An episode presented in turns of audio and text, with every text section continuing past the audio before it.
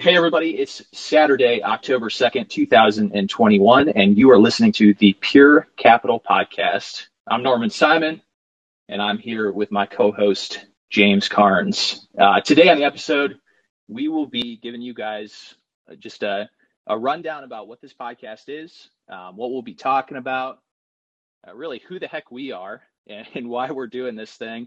And then it's the first week of the month, so we will talk some real estate. So with that, let's uh, let's bring James in here. James, how are you doing today, man? Good, good, Norm. Good. I'm glad to have you here today. Yeah, it's great to be on here. I'm excited to kick things off, and uh, you know, I'm excited to be on Callin and and uh, kind of be one of the earlier shows on here, and hopefully be able to add some you know tangible uh, investment value to uh, to people's lives as they you know make some decisions on their own kind of investment portfolio. Yeah, for sure. So for every for anybody who is listening on um, any other type of uh, podcast uh, platform, so if you're on Apple Podcast or Spotify or anything like that, um, we are doing this. We're broadcasting live on uh, Callin. So we're going to do this on Saturday mornings. We're going to go live on Callin. Um, so if you want to be part of the show, or if you are interested in asking us questions or doing anything like that, then you can can uh, hop on over to Callin um, on Saturday mornings to do that. But we will be posting all of the rest of the show on on pretty much anywhere where you can go to find uh, podcast episodes. So make sure that you uh, subscribe either on Callin or on all the other um, podcast sites. Uh, go ahead and subscribe to the show.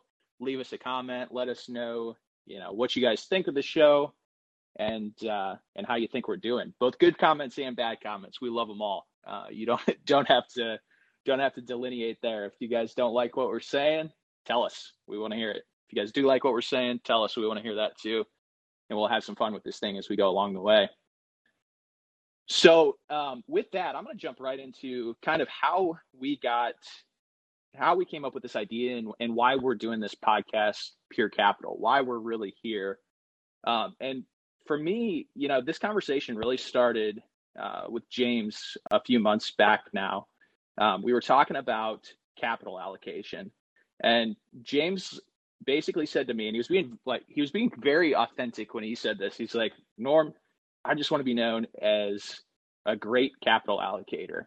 And uh, when when you said that to me, James, that just it struck me in just the right way at that point. I was like, man, you know, that's like so do I. That's what I want to be too. Um, you know, that's that's such a such a cool thing to think about to just be great at allocating capital and um, being very studious about your about your capital that you have uh, and how you put that out into the world. Um, so part of the reason that that struck me in the right way was because you know I I run around and I get real I get real preachy periodically um, with my friends and some of my business associates and stuff uh, about this idea of diversification and what diversification actually means. You know, I think that the word I hate the word diversification because I think that it's been so bastardized uh, throughout the years by um, the financial industry just in general. You know, people think that diversification means that you put your money in a S&P 500 index fund and then you're diversified, right?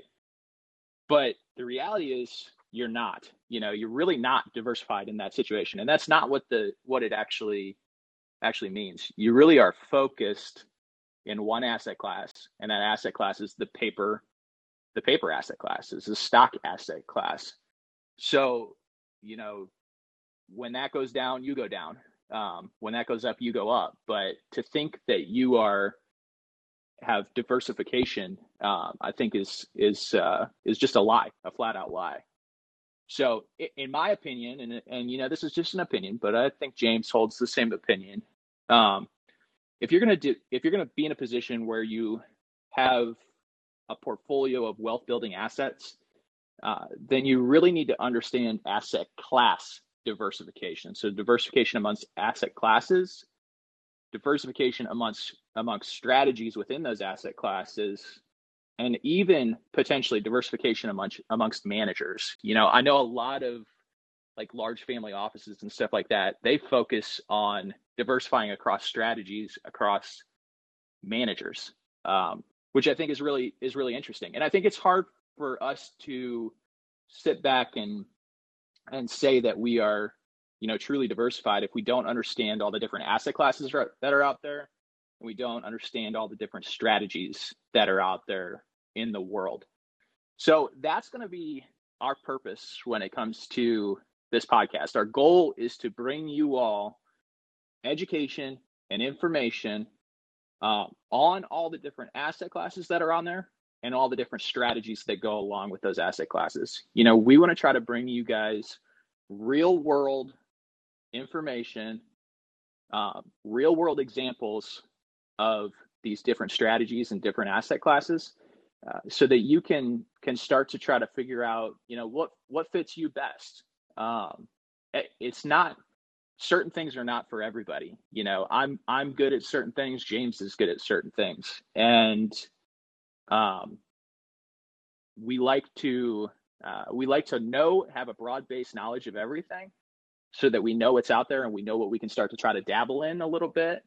Um, but each individual is going to have their own kind of different unique thing that they're trying to uh, trying to work on and trying to go forward with and and push forward with and i think that's fine. You know our our goal is to just bring you the stories and bring you both the good and the bad um, from history either from ourselves from stories that james and i have that we've experienced in the past or uh, from different people that we bring on here here to interview you know, uh, one of my favorite, and I, I told you this in the past, but one of my favorite types of books to read are books that are on like origin stories of, of business people. You know, I, I think that a lot of people get caught up in, you know, how much wealth someone has or, you know, how, how many, how many uh, cars and how many uh, houses does Elon Musk have? Uh, but the truth is, you know, I don't give a shit about that. I could care less about that stuff. But what I really care about is I care about what did he have to do to get to where he is? What is the shit that he had to overcome? What are the trials and tribulations that he had to go through to get to where he is today?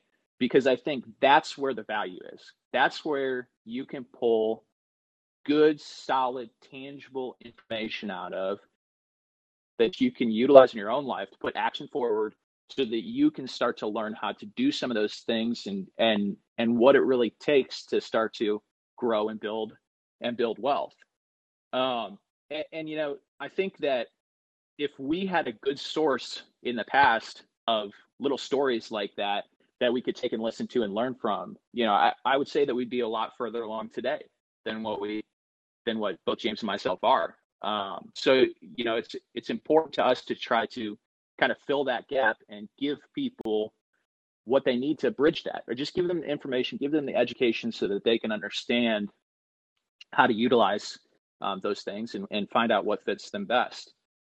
So the way that we're going to go about um, doing this is we're going to go live here on Callin, like I said before, on Saturdays, uh, and we're going to bring you a few different asset classes. So James and I are pretty strong in three different three different asset classes. Um, real estate is one of those.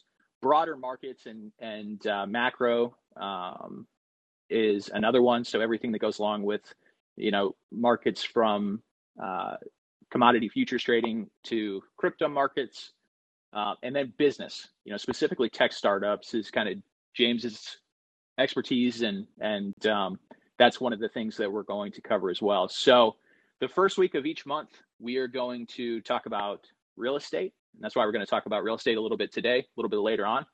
Um, but first week of each month, we're going to talk about real estate. We're going to talk about all the different strategies that are within real estate. So, you know, it's a very broad based uh, asset class that you can do that you can invest in lots of different places in you know you can do things from uh, purchasing mortgage notes wholesaling, flipping houses, buy and hold rentals, short term rentals. Like there's just all the way up to giant syndications, right? So there's just so much to cover when it comes to that specific asset class. the second week of the month, we are going to hit on all of um, basically everything capital markets. Uh, so we will touch on, uh, like I said before, futures markets, commodity futures markets, stock markets, options markets, crypto markets, um, and also talk about broad-based macro economics. You know, what are interest rates doing? What are what is the economy as a whole um, doing, and where where are we kind of headed? Week three, um, we are going to talk about business and startups. Uh, so James is going to bring us a lot of different um, tech startups. He'll talk through some of the stuff that he's doing, uh, but also bring in different people to interview to just talk about that industry and talk about the business industry in general, so that we can can kind of broaden our base when it comes to that as well. Uh, and then finally, the fourth week of the month, we're just going to do an open forum uh, conversation. So James and I will talk about what we're working on, um, all the different things that we've got going on in the business world, um, and we will open it up to uh, anybody who's on Callin and anybody who wants to just have some conversations with us. You know, ask questions and and go through some different things like that. And then at the end of each episode, uh, we will open it up for for callers to you know ask questions or discuss really anything that they want to to discuss. So that is that is uh, kind of the future of of this podcast and what we're going to be trying to bring people. Um, James, with that, man, you got anything else to to add to what I just went through there? No, I, I love that, Norm. I think that's a great um, just kind of encapsulation of the vision of the show, kind of what we want to bring the listeners and the value we want to add to them. Um, if you guys are listening in on anything outside of Callin, you'll hear us kind of reset the room sometimes on here. So that just means new listeners or other folks have come in. So we had, you know, a listener come in on Callin, uh, and we'll just kind of reset the room and, and tell them, you know, hey, we're covering an intro right now, talking about our vision for the podcast. We can introduce ourselves, our backgrounds, and then talk a little real estate uh, about duplexes. That way, everyone in the room's all in sync, kind of on just where we're at. People join in in the middle, they can get it. Um, you know, just quick understand where we're at, and then also have it to listen to after. Um, before we transition to introductions, I would like to comment on one thing that that Norm said. I, I, think that you know his point with almost this false narrative that he mentioned earlier of how a lot of people and and and I for the longest time thought it too. You know, especially growing up and going through college was when I heard the word diversification, I always just thought like, oh, I should be investing in Apple stock and I should be investing in um, you know any other other the the FAANGs or anything big out there. Buy some Google or Amazon or whatever. Uh, and that's diversification. But then when I really started to meet people like Norm in life and, and branch out in my professional network, I realized that that, as Norm said, is just diversification in one single asset class. And then you have all these other asset classes that exist that you can begin to leverage to actually have true diversification and, and reduce your risk so that if the stock market does go down, then you have a, a cash flowing asset somewhere else that's still stable. Um, and I think that's kind of one thing I wanted to throw back at you, Norm, was – a lot of people have maybe heard the term asset class. I know you introduced and kind of talked about how we're going to cover a couple different ones between, you know, real estate, you know, equity and startups slash tech and, and some of the, you know, investing markets. But could you maybe just before we do introductions, give a quick kind of just comment around why it's important to have these different asset classes and how the diversion, the diversification can affect the risk or, or, you know, give an example of kind of talk through maybe, you know, real estate versus stock market kind of scenario with with exposure to risk and, and that kind of example. Yeah, for for sure, I can definitely do that. So, um, let me first say that I think that uh, when you're talking about assets, just in general, to me, like the definition of asset is something that uh, cash flows. Um, so it's it's puts money in your pocket is my opinion on that. Um, I'm not so much tied up in the idea of appreciation, while that's good, but um, you know, it's it's a cash flowing business. So that's my thought process on that. First off, but then secondly, you know, I, the way that I kind of break this down and the way that I kind of think about it is, you want cash flowing assets that are continuously um, putting money in your pocket. Something like a like a real estate where you're cash flow positive. So um, it is generating capital from rents. Uh, those rents are paying down a mortgage. Um, and then there's money left over at the end of the day that actually flows directly into uh, to the business or into your pocket. And then there's more speculative things um, things like you know futures futures contracts and and the stock market and different things like that, just in in general, that um, are for trying to create larger outsized gains uh, rather than that consistent income. So when you look at all these different asset classes, and I've got opinions on on each of them, but you know, hard hard coin precious metals are for savings rather than saving your money in uh, in cash. Um, things like real estate and businesses are for cash flow, uh, so that consistent income coming in, and then things like crypto, markets, uh, things like that are really for speculation for higher appreciation uh, type types of of things. So that's that's my uh, kind of opinion on that, and and I think each of them have their place if we if we study it enough. Um, each of those things have their place, and even within each asset class, like you can you can hedge off and diversify your risk associated with them by utilizing different strategies. So, like in real estate, I'm not going to just flip houses, right? I'm going to flip houses for large, um, for kind of peeling off large pieces of cash uh, and more for speculation than anything when you get right down to it. But I'm going to have long term cash flowing rentals for that consistent income that's coming in.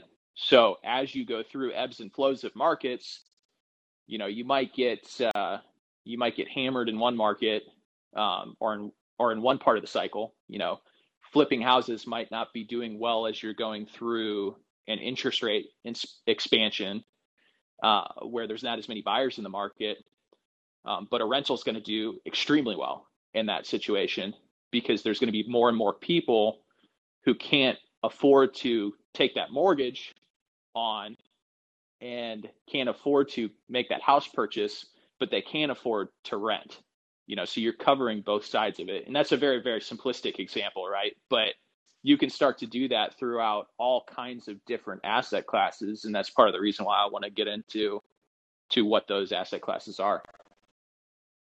Yeah i love that. I think i think it's super important um, you know to realize that for for people listening out there to realize that diversification can be within an asset class and across an asset class um, so as Norm said, you know, you can have different views and, and, and plans and strategies for just how you invest in real estate, right? And then you can also have different views and strategies for just how you invest in stocks. And then with those combined together, you can have different views. And as, as Norm mentioned, you can maybe look at real estate as a more consistent, um, you know, lower risk cash flowing uh, asset class that you work with. Whereas maybe on your stock side or, or crypto, you're you're going for that bigger play, that long term appreciation value, or, or, hoping that you know Bitcoin goes to a million like we all hope it does. Um, but I think that's just a great summary and point. Um, so I'll, I'll kick it back to Norm, and uh, you know I think we're gonna do a little intros for you guys, talk about uh, just kind of ourselves and um, our background, our passion, what what what causes us to get up and try to kick ass every day, uh, and and just excited to kind of share our background with you guys. Yeah, definitely, definitely. So um, I will. I'll get us started, and I'm gonna. I'm gonna be quick here. I'm gonna give James the majority of the time to talk here, since I've been I've been speaking at you guys already here for 20 minutes. But um, my name's Norman Simon. So my I'm originally from from Northwest Ohio, and have just been kind of working my way uh, south ever since that point. Went to West Virginia University a while back now, um, and got a degree in engineering uh, and have been just slowly working my way further south uh, since that point. I've uh, since kind of settled in and in North Carolina, um, and have have spent uh, most of my life most of my life as an an engineer.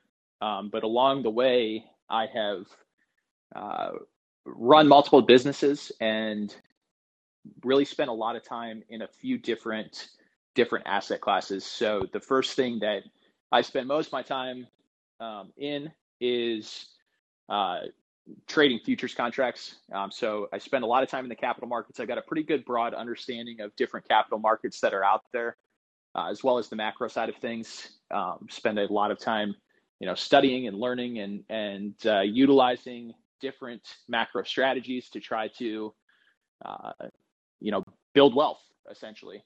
But my specific niche, um, the thing that I, I spend the most time in is um, specifically trading the NASDAQ futures contract um, and crude oil contracts. So, crude oil and the NASDAQ are my two kind of things. Um, I also spend uh, some of that time um, inside uh, just options, option utilizing different option strategies, uh, specifically on the on the Nasdaq. So um, I trade a lot of NDX um, when I'm when I'm specifically operating in the options market. Uh, and then the second thing where I've got a few different businesses and spend a good portion of my of my time is is in the real estate market. The real estate market is probably uh, probably the most prevalent thing for me. Um, I've existed in multiple uh, different uh, different strategies within that. So I have a business that uh, flips houses in the North Carolina area. Um, I've got a, another business that does uh, long term buy and hold uh, strategies, um, primarily around small duplexes. Uh, nothing nothing too crazy there, but we we like small to mid-size um, apartments. Um, and then, really, my main niche uh, and where I spend the majority of my time is in the short-term rental market. So, you know, short-term and vacation rental market. So, if people ask me kind of what I do, I would tell them that I'm a I'm a uh, I run a business in the short-term rental market. So, we've got vacation rentals throughout the state of North Carolina, uh, both on a local level as well as on um, a little bit broader level. So some some uh, beach vacation rentals, um, and we continue to expand that business that business business out. So really, that's that's my background, and and uh, then I've also you know recently teamed up with James to do a little raise, uh, do a little syndication um, to kind of expand that business out a little bit more. So from the the rental real estate uh, the short-term rental real estate and vacation rental real estate side of things. So that that's my background. That's kind of who I am, and and uh, with that, I'll turn it over to James to let him tell you about himself. Yeah, I, I love that uh, introduction, Norm. I think for anyone listening, you know, Norm and I are are both very much a yin and yang, you know, type mindset um, and characteristics. You know, as Norm said, he's very been focused in his career on a lot of the capital markets and uh, you know real estate. Um, you know, I've dabbled in those things, bought a property or two, have invested in stocks, have a Roth IRA, do all that good stuff, right? But I haven't spent you know the in trench in in the trenches time that Norm's uh, spent in it, right? Whereas for me personally, I've spent a lot more time in the trenches on uh, you know things like crypto, more, a lot more kind of tech focused stuff, um, specifically you know starting a startup uh, while in college uh, that you know I've been working on for three years. So it's just interesting. Before I dive into kind of my background, like Norman, I definitely you know it's cool, and this is why we wanted to bring this to you guys because we just we love talking like this anyways, and getting each other's thoughts, opinions, and trying to just add value to each other. And so that's why we're like, you know what, let's just put the put a podcast together and see where it goes. So uh, you know, I'm excited to kind of bring those different perspectives to you guys as as we go through each week and, each episode. But me personally, you know, I'm from uh, you know the northern part of West Virginia. You know, small town, about 30 minutes outside of Pittsburgh. Also went to West Virginia University. Uh, you know, got my engineering degree there. Had the you know typical dream corporate job lined up uh, coming out of college, and then you know basically said screw that and uh, turned down that offer and went in, you know, full time on a startup that me and my you know, still co-founder now, Kyle, uh, both started while we were in college. Um, so you'll see a lot of the opinions and things that I have uh, come from a very um, just kind of contradictory or maybe not the typical path mindset. And I hope that that brings some value uh, to people out there because I definitely haven't had the typical, you know, go get a job at Deloitte, Accenture, uh, name whatever company you work for two years, level up, work for another two years. I haven't gone that path, and and I'm not harping on that path. There's nothing wrong with that path. I think it's great a lot of people make a lot of money, you know, over the years by by working at those companies. Um, but I, at the end of the day, I just knew deep down that I wanted to build something that that I truly had a piece in and had a part of. Uh, you know, and that kind of ties in like that equity exposure of of what it what it even means to do a startup and and and try to build something like that. And and I just love building stuff. You'll see, you know, I'm I get more of a maker tech background. I love I love to code. Um, I love to just be a maker. I love to build products. It's my passion. Um, so you know, for our startup, Iconic Air, which is a, a, a SaaS company that's focused on helping you know oil and gas companies reduce emissions uh, as they're trying to hit their targets over the next uh, you know one, two, three, four decades. We have a, a software um, platform, SaaS, just software as a service platform that they can use to aggregate, view, and, and leverage all their emissions data to make you know better environmental decisions. Um, and and that's kind of what we'll work on now. So if you hear me talk about Iconic Air, uh, you know that's our startup. Uh, I'm currently splitting time between Austin, Texas, and Morgantown, West Virginia. So, you know, if you're ever listening and, and you're ever in either of those areas, uh, you know, feel free to to hit me up. Always down to to meet other other people working on on cool shit. So that's kind of a, a high level background on myself, and you know, I'll kick it back to Norm. Yeah, yeah, that that's good. I I love that, and uh, I appreciate you giving that intro. And kind of, and you know, one of the things that I like that you just said there is just the fact that you and I are kind of yin and yang. I mean, which, which is why I think this, which is I think is what's going to make this podcast great, is because we got two different perspective on perspectives on things. I've got my expertise, you've got your expertise, um, and we meet somewhere in the middle and and can have some good discussion on it uh, when it comes to that. One of the things that James didn't mention that I'm going to mention because you know I know he's trying to be modest or or whatever, but uh, he did make Forbes 30 under 30 last year, so I am going to throw that out there uh, for everybody because I think that that is an important thing, and he should be happy about that, proud about that. So appreciate that, Norm. You're welcome.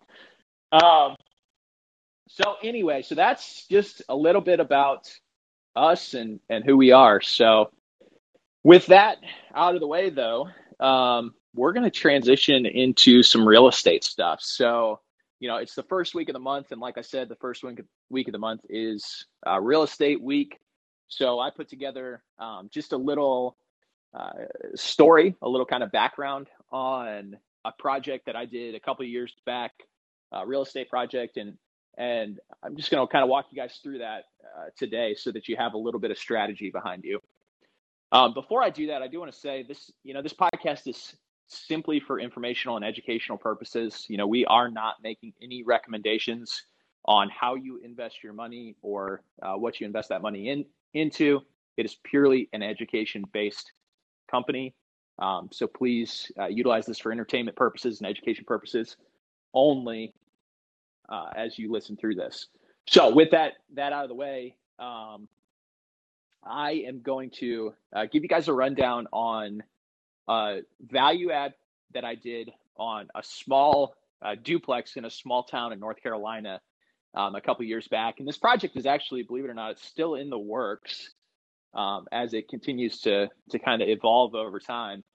Uh, but I think that this is something that is very it's it's such a simple, low dollar value, uh, simple strategy, and very tangible for literally anybody to be able to to pick up and do, you know, re- kind of regardless of what your your income level is. And that's why I wanted to start the real estate side of things out um, with this one. So, you know, I, I think when people hear the word value add, they think, oh, it's a, you know, big syndication on a hundred unit apartment complex. Like that's what comes to people's minds. Um, and it doesn't have to be, you know, it doesn't, it absolutely doesn't have to be. I think the other thing that people might think of is like, oh, you, you're flipping a house, right?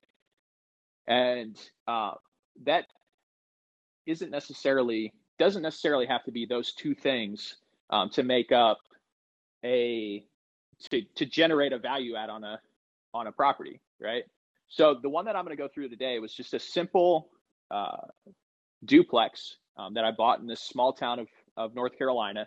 And the way that I found this property was uh, I, I reached out. I started trying to look. I want, knew I wanted to invest in the area, so I started trying to uh, talk to people and have conversations and find who who some of the big players were in the area.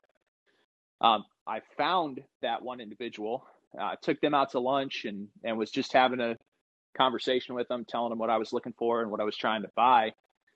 And he looks at me and says, hey, well, you know, that's good. Actually, my business partner has this small duplex for sale right down the road.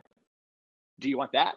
And I said, well, you know, uh, tell tell me more about it. What what's what's the story on it? So he told me um, it was this duplex that he bought off the bank a while back, and it was uh, it was a over under duplex, so it had an upstairs unit um, that was a one bed one bath, and it had a lower unit that was a two bed two bath. Um, they were both rented. Uh, both tenants were paying on time every time. Um, the lower unit was renting for, and these numbers are gonna gonna blow some people's minds because they're so low, but that's this market. But the lower unit was renting for four hundred dollars, and the upper unit was renting for three hundred and fifty dollars. So, um, and he wants he's getting ready to list it with a realtor for seventy five thousand bucks. So he he tells me this, and I was like, uh, yeah, I want it. I told him immediately. I was like, yes, I want it. So I ended up going and meeting with with the guy in the parking lot an hour later, signing a contract with him to purchase this property. So I hadn't went and looked at this property, hadn't been through it, hadn't done anything like that. You know, all that stuff can come later on. So you're probably asking, why the heck would I make that decision um, that quickly and decide to take a jump at that? Well, there's there's two main reasons. Reason number one was I wanted to do business with these guys who were in this area, who were known to me to be the biggest players in the area. So a chance to do business with them, I immediately am going to take uh, if if everything else kind of checks its boxes. The second thing was just the numbers that he told me. So he told me $400 for the lower unit, $350 for the upper unit. Now, I know just based on doing a little bit of research on the area that a two bed, two bath lower unit in this particular area could rent for $700 a month. And a one bed, one bath in this particular area could rent for 525. So I knew that just from um, you know doing a little bit of prehistory in there, and he told me uh, those numbers. So I immediately knew that the property was a little bit was under market value rent. Um, now I assumed that there was going to have to be some work done on the property because to get it up to market value rent, but that was something that that was a bridge that we could cross later on, right? Um, the other thing that struck me the right way immediately was he wanted seventy-five thousand dollars for the property, and it was doing seven hundred uh, seven hundred and fifty dollars worth of rents, which meant that if I went and got a small mortgage from a small local bank on that thing, then I was going to be cash flow positive right out of the gate. So I was going to make money on it immediately when I bought. Money was going to go directly into my pocket right out of the gate from purchasing that. So to me, you know, that's a win win all the way around. There's a chance to increase the value of the property. Plus, even if I don't do anything with it, I make money right away. Plus, again, very low dollar value. So it wasn't like it was a ton of of risk uh, when it comes to that anyway. The other thing that you might ask is, you know, seventy five thousand bucks. Why are you even going and getting a mortgage on it? Um, and the reason is I like leverage. Uh, so anytime I can lever up my capital um, and still be cash flow positive, I'm gonna do that because I can utilize my capital more effectively in different markets or over uh, different properties. So I'm almost always going to go and get some sort of mortgage on that on that property, regardless of whether I can buy it in cash or I can't. So the way that this went, I went ahead and closed on that property and I, I moved forward with it. Um, and my strategy was simple. I was going to just allow the people to to live there that were living there already, pay me the rent that they were paying me already. Uh, and as they moved out, I was going to make some improvements. So the first thing that happened was the person upstairs moved out. Um, they left. We went in, and did very minimal work to the the unit. So it was a one bed, one bath. we went in there, we painted it, we redid the bathroom, uh, put a new shower in, uh, changed a couple things out in the bathroom. We actually left the toilet, left the vanity, really just did the shower, painted it, added a little shelving in there. Uh, and then the second thing we did was we noticed that the bathroom or the bedroom was a little bit oversized. And we had this realization that we could actually turn it into two bedrooms. So we put a wall right down the center of it. Um, we removed a closet and turned that closet into a doorway. And then we had two doorways into two separate two separate bedrooms. So now we had a two bed, one bath uh, that looked pretty nice on the inside. So we put that thing out to rent um, for five hundred fifty dollars, uh, and it was rented immediately um, at five fifty, which I, I felt pretty good about. We probably could have went up a little bit higher than that in hindsight. Um, in fact, I know we could have went higher than that in hindsight, but we felt good about 550. So we increased our rents on that one from 350 to 550. So we went up 200 bucks, uh, and we did that with right around 2,500 bucks worth of capital outlay. Like, did not cost a lot to to uh, do that work that we had done in that that particular property. The downstairs unit, um, the person who was living down there went to move out, and we were going to do the same thing. We're going to rehab it and rent it for. Uh, we're going to try to get 700 for the lower unit. Um, but when they went to move out, they actually had a cousin who needed a place to stay immediately, who wanted to move in immediately, and didn't want us to do anything to it. So we uh, did a little bit of due diligence on that person, did some background checks and stuff like that, like you usually do. Made sure everything was good there, and we said, "Hey, you know what? we will go ahead and rent it to you as is. Um, the place needs some needs some work, but you don't want us to do it. That's fine. We'll rent it to you at 550." So they moved in immediately, rented at 550. Uh, so we were able to take that unit from 400 to 550 with no capital uh, put into that property whatsoever or that lower unit whatsoever. Now, since that time, this was about two years ago now, since that time, that property has been renting um, at those rates. We've increased the rates just a, a little bit with annual increases over over the years, over the year. Um, but we are now generating $1,100 worth of income off that property. Our cost basis on it is still 70, well, it's 77,500.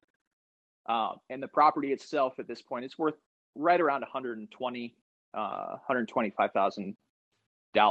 So, like I said before, this one is, is still kind of in process because we still can do a little bit more value add to it when the tenants downstairs um, move out again.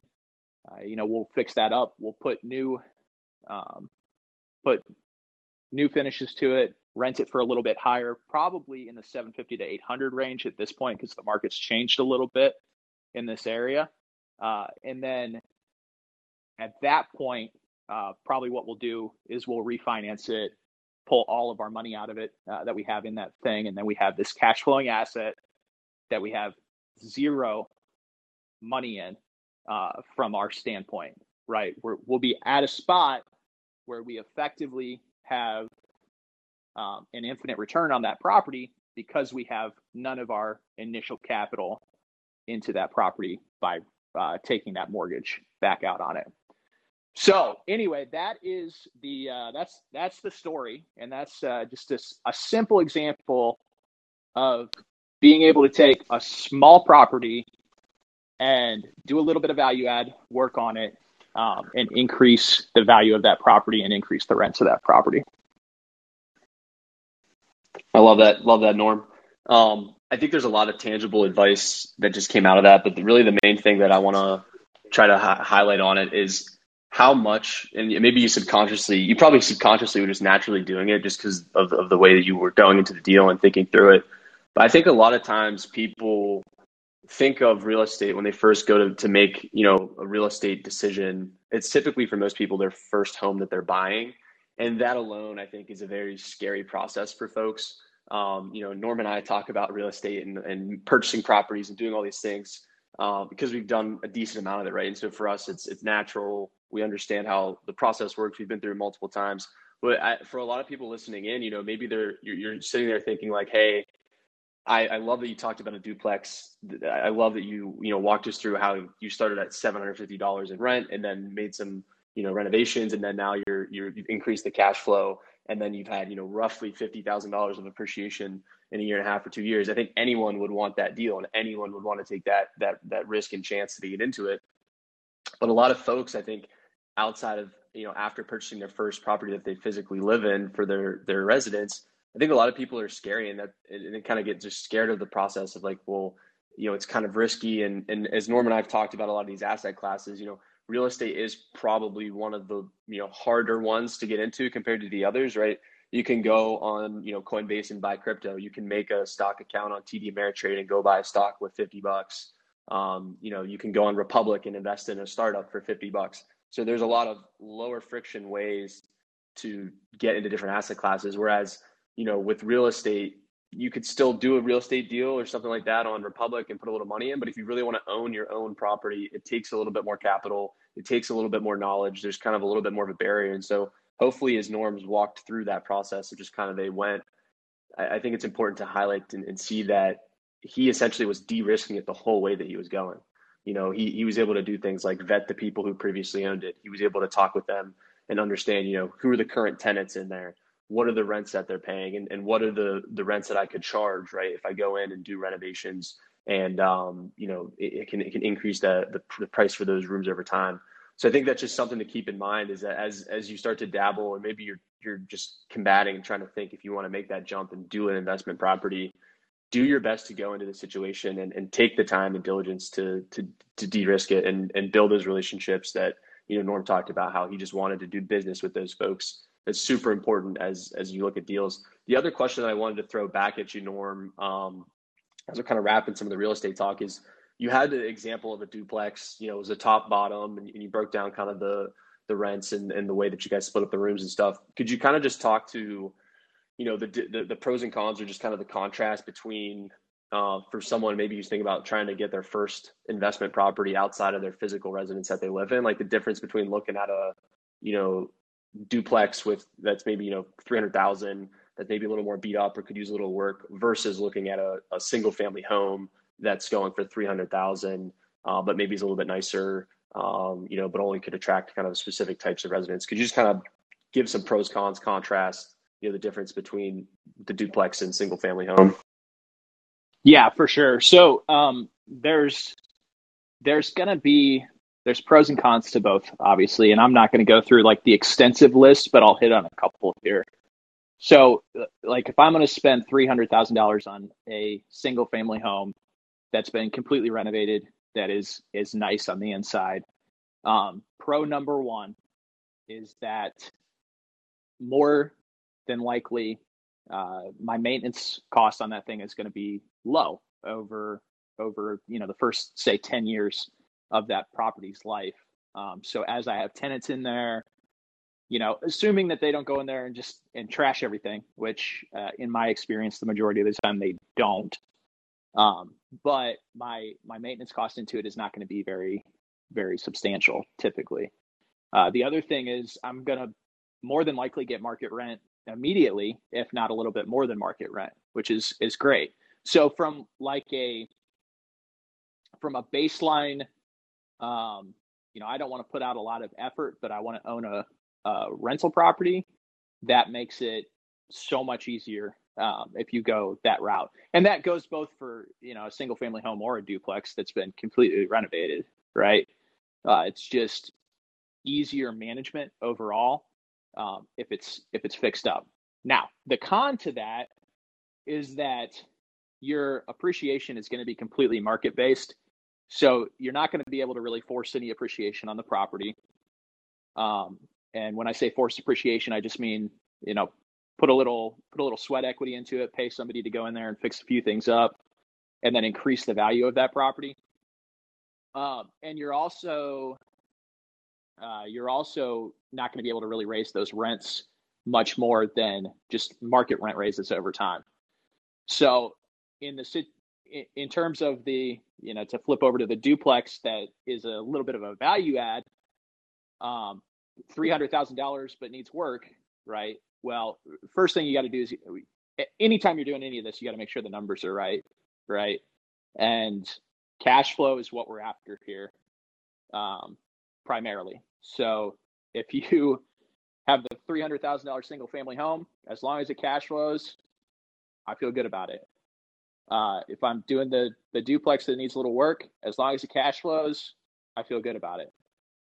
But again, the, the difference goes down to um, if I can force some value in it or if I if I can't. So the duplex that's 300,000 that needs work um, that has rents on it, you know, I might need to I, I may be able to increase those rents and I may be able to increase the value of the property by putting a little bit of of work into it. And to me, that's the better deal because you can you can make things happen without having to have a market uh, push you into that situation. So that three hundred thousand dollar property property that needs work might actually be worth its true value once you're done with that work could be 450 right whereas the single family home that's fully renovated at 3 300,000 it might take 10 years for you to get to that same sort of valuation.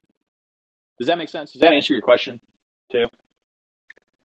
Yeah, no, I, I think that that makes a, a, ton of sense. And, um, you know, just to highlight for, for the folks listening is, um, it's a lot easier to go in and raise rents and, and cause that the value of the, of the house to be higher on a duplex than it is, you know, a single family home. Uh, and a lot of that reason is just as Norm said, because of the way that uh, the banks or people you're working with kind of value uh, and look at the tenants that are in it. So I think I think that was a great summary on kind of the the difference. And um, you know, to anyone out there making their first in, in, real estate investment decision, definitely take the time to look into those different things.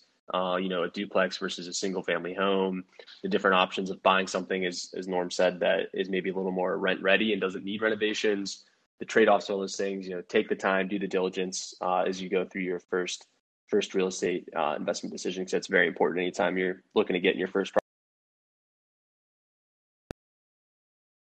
All right, good, good stuff, James. You got any any other questions, or should we uh, open this up and see if anybody anybody else has any questions?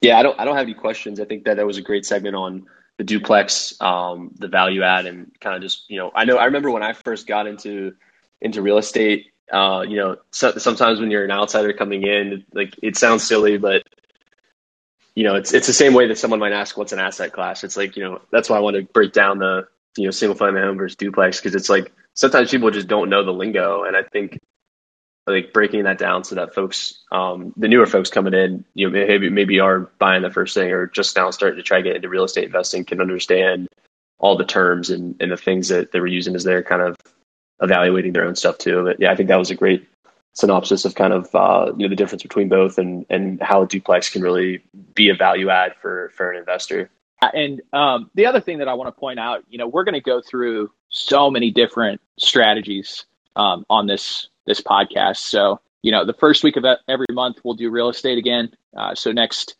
uh, first week of November, we'll come back and we'll do real estate again. Uh, we'll talk about a different uh, different strategy, and and there's just so freaking many of them out there. Um, we'll bring on different people to uh, to talk through their strategies, and then I'll I'll go through and fill the gaps in on any any other ones that are out there. But we'll cover a cover a huge breadth of of different ways to invest in real estate uh, the first week every month. So next week, um, next week is uh, Markets Week, Markets and Macro Week um, we will be talking about uh, futures markets. So we'll just give you guys kind of a broad base of what futures markets are and how to trade them, and then um, I'll go through and talk about uh, some specific markets and just kind of how I how I trade those things. So join us again uh, next week um, on the Pure Capital Capital podcast. Uh, we're going to be excited to to have some conversations with you at that point about about futures markets and uh, go out and, and allocate that capital. Thanks, everybody.